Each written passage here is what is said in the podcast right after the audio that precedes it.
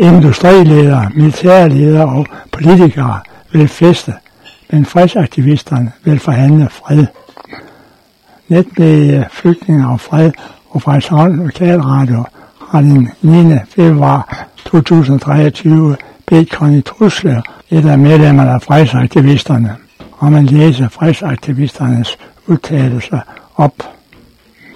Jeg hedder øh, Conny Truslev, og øh, jeg er med i fredsaktivisterne i Nordjylland. Øh, vi har på i, i anledning af, at øh, der i de her dage er holdt, de holdt en større militærkonference i Aalborg, lavet et øh, indlæg, som vi har fået bragt i Nordjyske, og det vil jeg nu læse op for jer.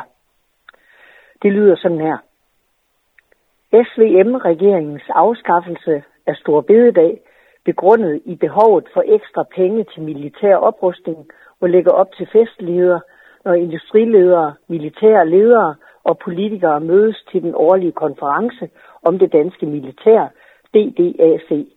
Det er øh, Danish Defense Annual Conference.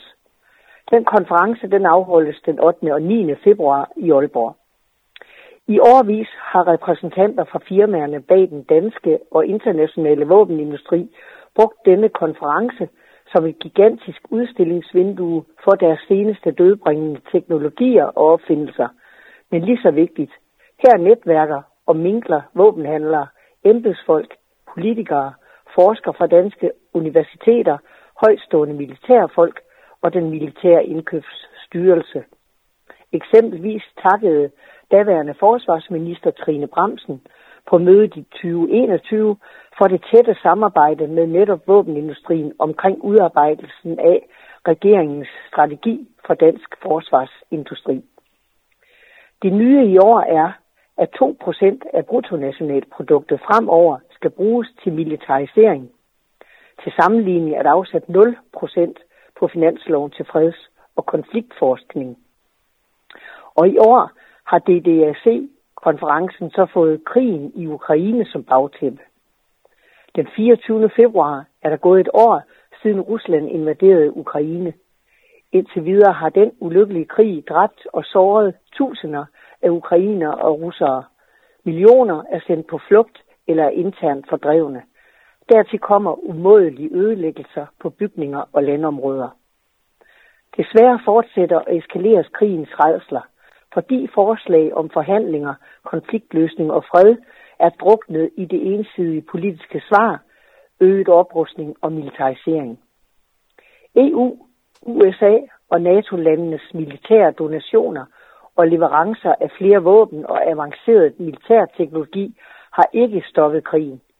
I stedet står vi med truslen om en egentlig storkrig i Europa, og hvad værre er, en krig, som kan udarte i en atomkrig med millioner af dræbte mennesker og dyr og et ødelagt naturgrundlag med fatale konsekvenser for menneskehedens største udfordring lige nu, at redde jorden fra klimakollaps. Der findes andre muligheder, og de må afsøges. For nylig udtalte FN's generalsekretariat, og så citerer jeg, den fremherskende logik er militær, og den efterlader kun lidt plads til dialog. Men alle krige slutter, og det gør denne også, Ukraine og Rusland har ikke råd til, at denne krig fortsætter. Og FN's generalsekretær, de fortsætter. FN's generalsekretær er parat til at hjælpe parterne med at få afsluttet denne meningsløse og uberettigede konflikt med afsæt i FN-pakten og international lov. Citat slut. Vores politiske ledere bør nu begynde at tale freden op. Vi opfordrer Folketinget til at støtte FN's appel og til at arbejde for forhandlinger nu i en FN-ramme eller med en anden neutral maler accepteret af parterne. Det var et slut for indlægget. Vi håber, at, eller jeg håber, I har lyttet med. med slut på Conny Truslevs oplæsning af fredsaktivisterne i Aalborgs indlæg, som har været bragt i Nordjyske.